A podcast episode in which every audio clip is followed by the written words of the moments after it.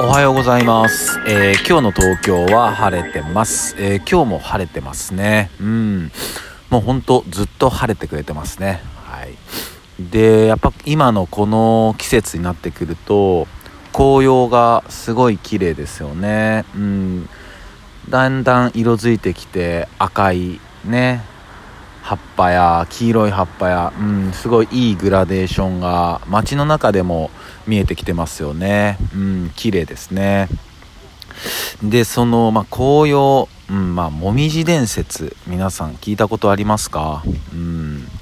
えっと、これは、えー長野県の、えー戸隠や別所温泉、まあ、今でいう長野県の上田市かな、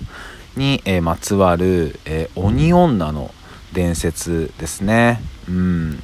で、まあ、ちょっと話ずれちゃいますけど、この戸隠、えー行かれたことある方もいらっしゃると思いますけども僕も2年前ぐらいに行きましたね戸隠戸隠神社ってある、まあ、超パワースポットなんですけど、まあ、ここは、まあ、アマテラスの大神がまああのねえー隠れるっていうか、まあ、ちょっと悲しくなってそこにあ岩の中に隠れてしまってそれで世界のが真っ暗になっちゃってでそこから、えーアマテラスの大神を出すっていう、まあ、伝説ですよね。うん。いや本当あそこはちょっと行ってもらいたいなと思いますね。もう樹齢200年以上の木しかないところを通っていくんですけどいやもうかなりなパワーをビンビン感じる場所なんで、えーぜひ行ってみてください、えーすいません。えっとちょっと話がずれました、えーでもみじ伝説。これは鬼女にまつわる話で、えー平のこれ餅が、えーこの鬼女もみじを討ち取る話なんですね。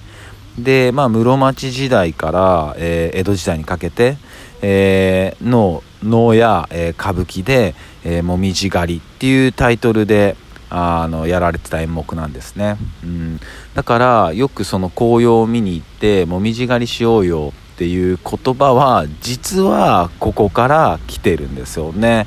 うんなんかねちょっとこれもやっぱり日本の日本語の、まあ、不思議というか面白いところですよね、まあ、言葉の言葉の面白いところですよね。その当時はまあもみじ狩りって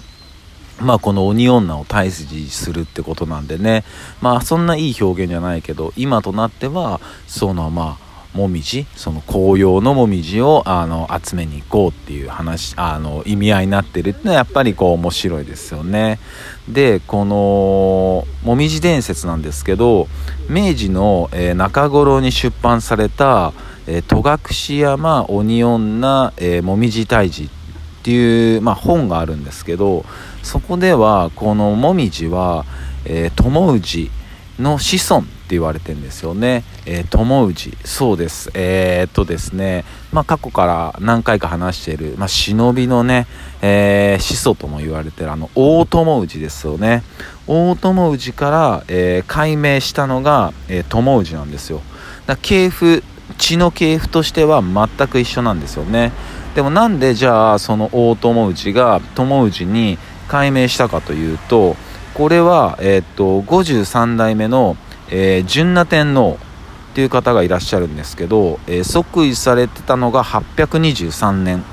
なのでまあだいぶ昔もう1200年前ですね約。1200年前の53代天皇純和天皇の意味名が大友だったんですよね。で意味名っていうのは何ていうかあごめんなさい。どういう意味かっていうとまあ個人名ですよ、うん、個人名。でその昔の日本人はその高貴な方やあと亡くなった方の実名を呼ぶことを避けてたんですよね。なんかこう良くないことが起きるっていうふうにあの信じ信じてたみたいで。でなのでその純和天皇が、まあ、皇太子時代はまあ大友氏なんで、まあ、皇太子時代はいいんですけど天皇になられたらいやさすがにちょっとあの自分たちの名前名字変えないとなって言われてあの友氏に変わったんですよね、うん、でもこう考えるとやっぱりこの大友家っていうのはもう本当にね日本の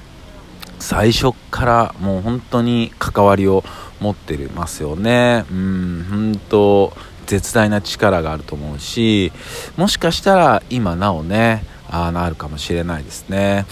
でこのまあ鬼女伝説とかまああとは天狗伝説とかありますよね。まあやっぱそれはすごいあの山の中の話ででその天狗ってねあのそれこそイスラエルのまあ、人なんじゃないのかっていう話もあると思いますけど僕は結構その話は有力だと思ってるんですよ。もう日本人じゃないんだろうなって思ってて。でまあなぜなら、えー、まあ、これも調べていただいたらいろいろと出てくると思うんですけどイエス・キリストはまあ日本に来てますからね。うん。イエス・キリストはサルタヒコっていう神様で日本に来てますね。で弟のあの石切り？も石切り石を切るっていうね石切りっていう名前でね日本の文献にも昔から出てきてますからね。でもこういう事実があ知れ渡っちゃうと困っちゃう人がたくさん出てくるんでうん